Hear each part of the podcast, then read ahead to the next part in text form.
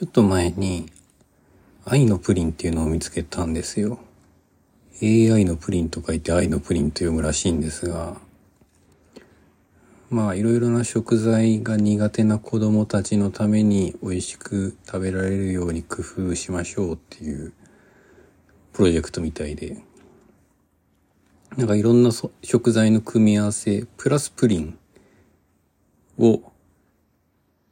えー、作りましたみたいな やつなんですよね。例えば、トマトとクリームチーズのプリン、トウモロコシとヨーグルト、人参と白ワイン、かぼちゃとレーズン。まあ、なかなか、それ組み合わせて美味しいのかなっていうものが、いっぱいあって、なんか、買えるみ、買えるし、レシピも載ってるから多分作れるっていう感じで、食べてみたいですね。